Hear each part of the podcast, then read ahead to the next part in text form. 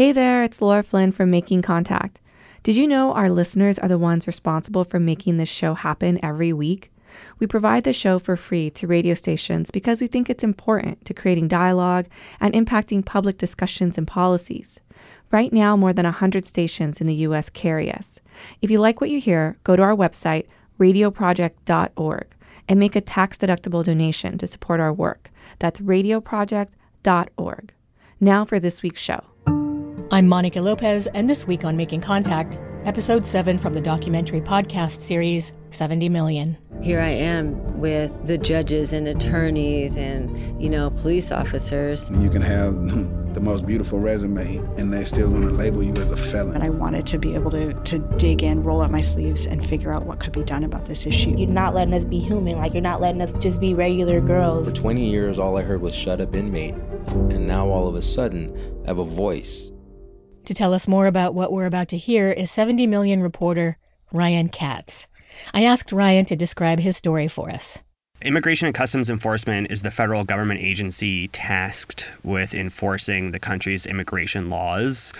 ICE says that in order to get undocumented folks to show up for their court dates, it needs to put them in these uh, jails. But ever since detention expanded in the 1990s, immigrants have complained of sort of the, the poor conditions inside. Um, for example, several years ago, I interviewed immigrants at a detention center in Washington state. Uh, they told me they discovered worms and rocks in their food. Uh, they told me they were physically, emotionally abused by guards. The commissary prices are really steep. A lot of these sort of complaints that you hear about in jails and prisons but you know these folks aren't criminals right? Like crossing the border is not a criminal offense it's a civil one. And so because of these conditions advocates uh, for immigrants have often called for reform. And th- this is kind of an interesting situation because the government actually listened to these advocates sort of in the early 2000s. Immigrant agents first started using so called alternatives to detention, and one of them has been especially controversial, which is ankle monitors. And so we sort of felt like it would be worthwhile to investigate how effective ankle monitors are, their cost, and most importantly, hearing the stories of folks who are living with an ankle bracelet day in, day out. And with that, here's reporter Ryan Katz with the story from Northern California. I'm driving to a park in Lodi, California, a town of about 60,000, an hour south of the state capital of Sacramento. I'm here to meet Floricel Liborio Ramos. Floricel. Mucho gusto, soy Ryan. Oh, Ryan. Floricel is short, in her late 30s. It's a little windy, so we climb into my car to talk. One of those old audio reporter tricks to reduce noise.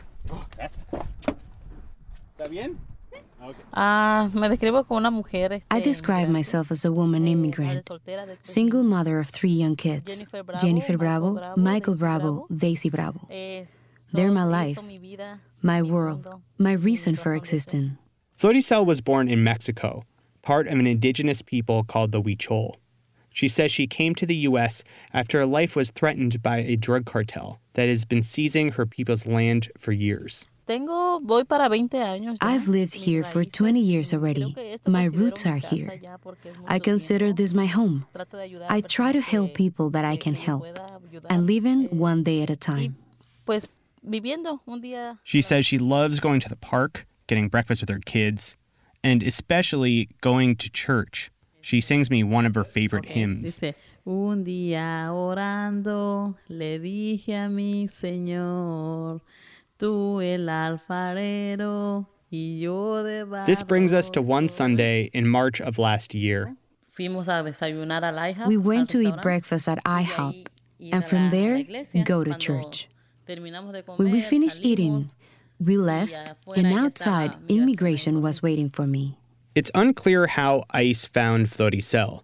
She does have a criminal record, and sometimes local law enforcement works with ICE to locate undocumented folks. Regardless, when ICE finds someone like Floricel, an ICE officer, not a judge or elected official, makes the initial decision about what to do with the person. It's really just mostly what an individual ICE officer is uh, feeling in a particular moment. It, this is Denise Gilman, director of the Immigration Clinic at the University of Texas Law School. It varies a lot by geographical jurisdiction. So it's just sort of what the culture and kind of rule of a particular office is uh, when they're making those custody determinations. This is simplifying a bit, but an ICE agent has three main options. They can deport the person immediately, they can let them go, or they can detain them. Immigration detention has expanded dramatically over the last decade or so, and we are now at a level of about 400,000 migrants in detention in a year.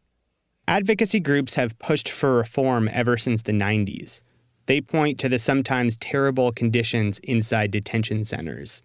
Dozens of lawsuits accused guards of physically and sexually assaulting detainees. And they argue being undocumented is a civil offense, not a criminal one.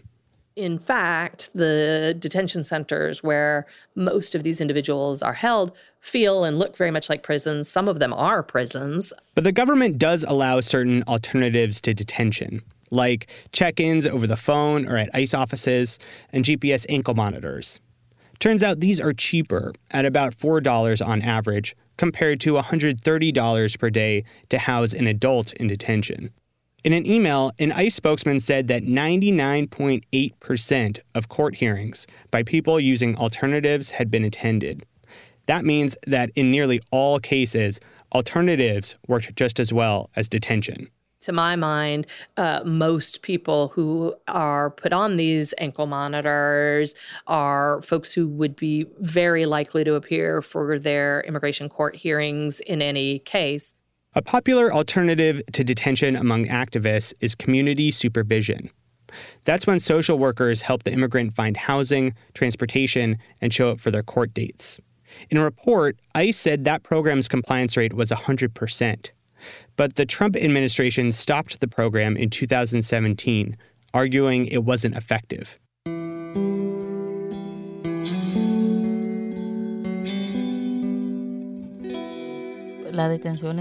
Detention centers are very dark places.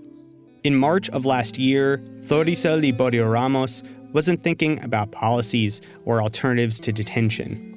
All she knew was that she was detained at the West County Detention Center, a county jail with 1,100 beds near Oakland. About 200 immigrants were housed there at any given time. The people that end up there, we suffer a lot. We're treated badly by guards. There's discrimination. You wake up and every bed is filled. I'd wake up and look around. Everything is white. The blankets are white. The beds are white. I'm like, wow, we're in a morgue. It's a very sad nightmare. Some of the detention centers are owned and operated by private prison companies, but many are local jails that rent beds to ICE, like the one in Floricel was in, which brought in $6 million annually for the county.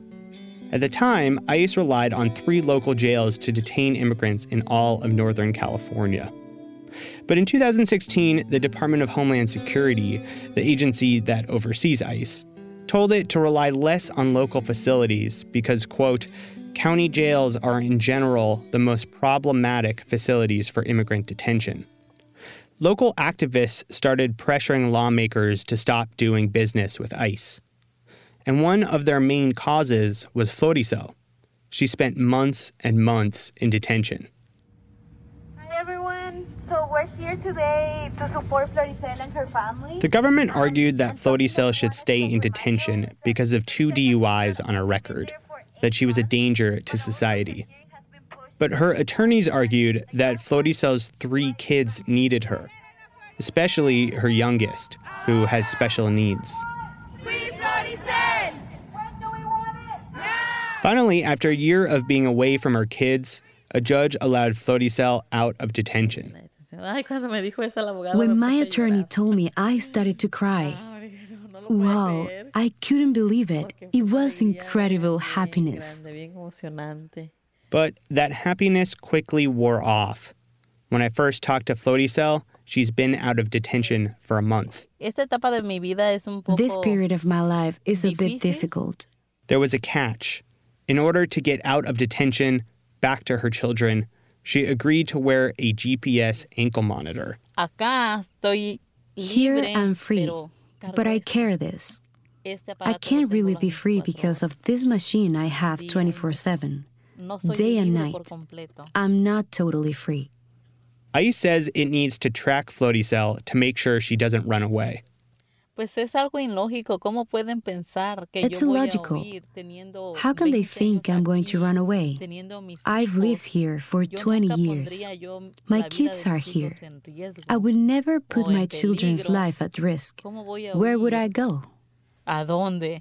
Here's how the arrangement works Floricel is allowed to live with her family in exchange for wearing the ankle monitor. And once a week, an agent checks in on her to make sure the monitor is working. It's a black bracelet. I take out the battery. I have to take it off to charge and then put it in. Floricel says she has to charge the ankle monitor every few hours. I can't work. I left detention, but I'm practically still in prison in my own home. I realized that sometimes I feel like a robot. Without the battery, I can't walk. I have to charge it until the light turns green.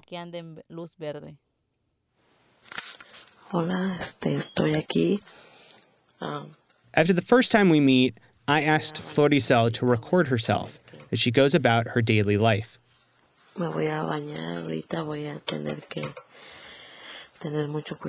I'm going to bathe now.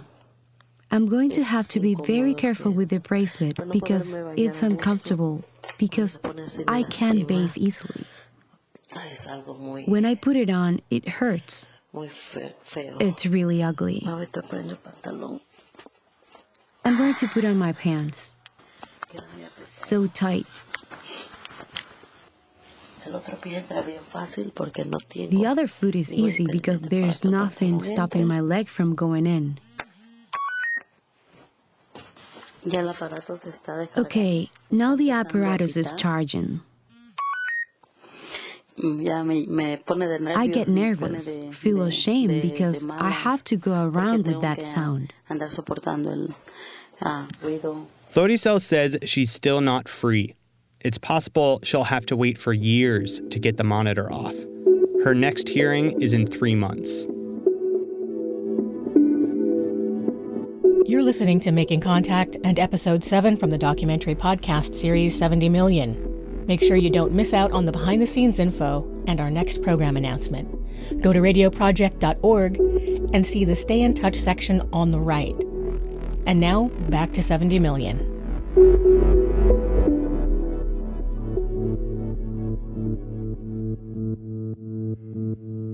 Floricel's case is not unique. Judges in the greater criminal justice system use ankle monitors too, often as a condition of probation or parole.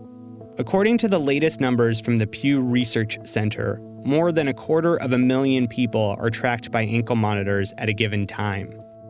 And among them are more than 36,000 immigrants. For many, like Floricel, this alternative to detention is just another form of bondage. Immigrants with ankle monitors often complain they stop working, itch, and even cause pain and bruising. So the question becomes who do they hold accountable for this? When there's an issue with the ankle monitor, who do they call? The company that runs the program is a subsidiary of the GEO Group, which owns and operates dozens of immigrant detention centers around the country so it makes money off detention and the alternatives to detention, both coming and going. US taxpayers paid nearly $61 million to GEO for electronic monitoring in the fiscal year 2017. That's out of a total of more than a billion for detention as a whole. And based on government estimates, that's likely to go up in 2018. Geo isn't the only company profiting from immigrants wearing ankle monitors. For more on that, let's meet Armando Sandoval. My name is Armando Sandoval. I was born in Mexico. Uh, I went to school in Los Angeles. Armando is soft spoken, with a shaved head and mustache. He came to the US with an uncle when he was two and is undocumented. We sit in his apartment in San Jose with his wife Mayela and their son Jose. Mayela, nice to meet you. Mayela, nice to meet you as well. ICE detained Armando in 2016, and a judge set his bond at $18,000. There was no way Armando could afford that, so he sat in detention for months. After a little while, he got desperate. From there, I just decided I just had to bail out because it was you're in detained. They gave you fast courts, and they don't give you time enough for you to gather all your what you need to fight your case. Armando believed that he had a better chance at fighting deportation by getting out of detention. The problem is, most bail companies don't give loans to immigrants. That's because immigration bail works differently than traditional bail. Normally, in a criminal case, you can put, say, 10% of your bond up front. Then you and the bail bond company promise to pay the rest if you abscond. But in immigration court, you have to pay the full amount at the beginning, all of it. Bond companies worry that immigrants will pay only 10%, then skip out, and they're left with the bill. So when a friend in detention told Armando of a company that would help him post bail anyway, he took his chance. En Libre Nexus hemos reunido a más de 2.000 familias el año pasado. It's called Libre by Nexus, an immigration bail agent company. The name Libre is Spanish for free. In this TV commercial, the presenter is in front of a happy Latino dad with his son on his shoulders. Podemos ayudarle ahora. Llame ahora mismo al 1 Armando's wife Mayela called the number, and after months in detention, Armando stepped outside of the facility's walls. But instead of meeting Mayela, he was greeted by a company representative. The Libre guy drove him to a nearby hotel. They went up to a room where this guy Armando had never met before strapped an ankle monitor to his leg. Armando signed some paperwork and they parted ways. Only after did Armando reconnect with his wife. Armando and immigrants like him pay $420 per month to Libre by Nexus. As part of the deal, he agrees to wear the ankle monitor while his case winds its way through court. And at first, Armando wasn't paying much attention to it at all. I didn't really give care about it because I was already out. I was excited, and then from there on, that's when I started seeing the changes. Changes like the dirty looks people gave him at the grocery store, like the time a neighbor called his landlord on him. Then there was the time he lost the monitor. The Libre by Nexus employee said it would cost $4,000 to replace it. I got shocked at that moment. I was like, what? In the end, Armando found the monitor, but at times it hasn't worked properly. All the while, Armando and Mayela are still paying $420 per month to Libre. I'm like, well, we've been paying for the ankle monitor, and it hasn't been working, and but we still have to pay for it. And so it's kind of crazy, but. In total, they've paid over $13,000 to Libre by Nexus. And here's the kicker none of it goes towards Armando's bond. It's just for renting the ankle monitor, for being out of detention. He still has to pay the full bond. Studies show bond amounts tend to be arbitrary and really vary by judge. We do know that the average bond amounts for immigrants have increased over the past two decades. Most immigrants can't afford to pay them, so they sit in detention for months. A company like Libre fills the gap. The role that Libre by Nexus plays is a, a very, very troubling one. This is Denise Gilman from the University of Texas again. So it can lead to a real uh, spiraling downward in the economic situation for the migrant and his or her family. Libre by Nexus did not reply to request for comment on this story. But the company is the subject of investigations by three states for abusive and fraudulent business practices. A few months after I first talked to him, Armando tells me he was able to get his ankle monitor off. I feel like it's I have more freedom, but at a certain moment I don't because I know I still gotta be paying the bond. And he's still waiting for his case to be decided. The San Francisco Immigration Court has an average wait time of three years. That's much shorter than Chicago, San Antonio, or Atlanta. Armando's next court date isn't until 2019. But Floricel has an important hearing coming up. The night before, I meet her at her home. We sit down in her living room so she can bring me up to speed on her case. I have no idea what's going to happen tomorrow. The hearing the next day is to evaluate Floricel's fear of returning to Mexico. Her attorneys will call a Mexican expert on indigenous peoples to testify. If they can convince the judge she'll be harmed if she's deported, then she gets to stay. Of course, I'm a little nervous because I don't know how the judge is going to react tomorrow. Floricel says Huichol people are often discriminated against in Mexico. We're indigenous people. Our clothing and language are different. My ancestors spoke in a dialect. We're not free to walk in the streets. Sometimes they see us and they criticize us, shame us. In the past few decades, the Zeta cartel has forcibly taken a lot of Huichol land to grow drugs in rural areas. When she was a teenager, Floricel says her uncle protested the cartel's taking of his land. One day she watched as gang members killed him, and then, as she ran away, they shot at her. She was able to escape, but feared for her life.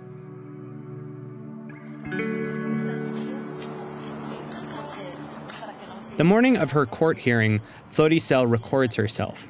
Here she is on her way to the train. We're walking to the train station. I've taken a few hard steps and the bracelet is hurting me. It feels really heavy. Floricel rides on the train from Lodi to San Francisco. I meet her downtown, outside the large stone immigration court building. Uh, my name is She's surrounded by dozens of activists who are there to support her. I want to give huge thanks from my heart for being here and supporting me at this hearing. After Floricel finishes, I enter the courthouse, but get stopped by ICE security. I just tried to get into immigration court and I couldn't bring my recorder in. So I'm going to go and put it back in my car and then go up and watch Floricel's hearing. The courtroom has four rows of wooden benches, packed with supporters. Judge Valerie Burch and a translator sit up front, a giant logo of the Department of Justice behind them. At one table is the attorney for the government.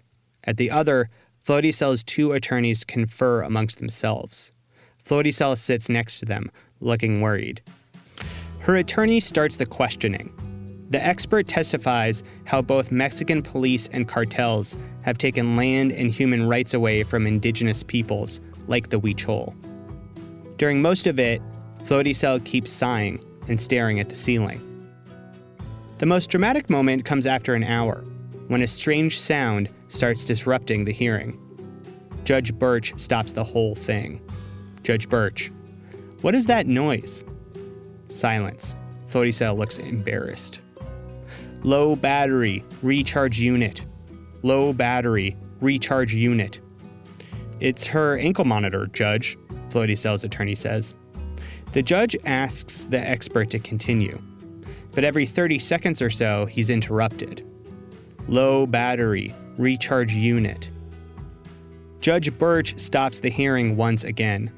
She sends an audience member to see what they can do. Finally, she comes back with the charger. Floricel connects the monitor, still around her ankle, to the wall. The expert testifies for a full three hours. Then both sides give concluding statements. Floricel's attorneys argue if she's returned to Mexico, she'll be in danger. The government's attorney claims she could live in a different area of Mexico and be just fine. Plus, she says Floricel's a danger to American society with her two DUIs. The judge gives no visible reaction and says she'll issue a written decision later. court adjourns. After I catch up with Floricel, she has a question for her attorney, Jehan Romero. What's going to happen with the ankle monitor? Um, Usually, you have to have the monitor for six months until we can ask them to take it off. But in your case, I don't know, because it was a condition of your bond. I ask her, so what now? Now we wait. We'll wait for the judge's decision to stay here with my kids. Floricel's attorney expected to hear a decision within a week or so. But months go by, and she hears nothing. The Trump administration institutes a policy of zero tolerance, meaning it prosecutes every single undocumented immigrant it can find, and it starts separating immigrant parents from their children. However, as part of a lawsuit by the ACLU challenging the family separation policy, ICE agreed to use more alternatives to detention, like ankle monitors, in the future. Another policy change happens while Floricel waits. Attorney General Jeff Sessions releases new guidelines for immigration judges around the country. He says that reasons like domestic violence or gang violence are not valid grounds for seeking asylum in the United States. It's unclear how this could affect Floricel's chances of getting a favorable ruling from the judge. Bueno. Hola, Ryan, ¿cómo estás? Finally, when we talk four months later, Floricel gets very excited when she picks up the phone. I have good news, Ryan.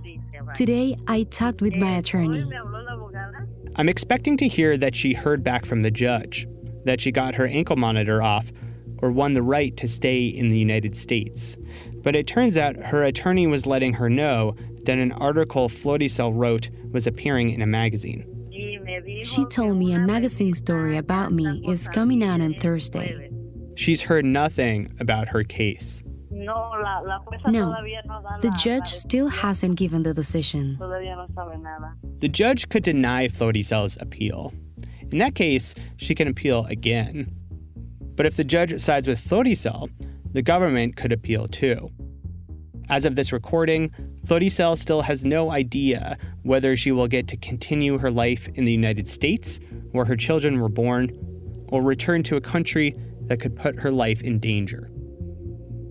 From Northern California, I'm Ryan Katz for 70 Million.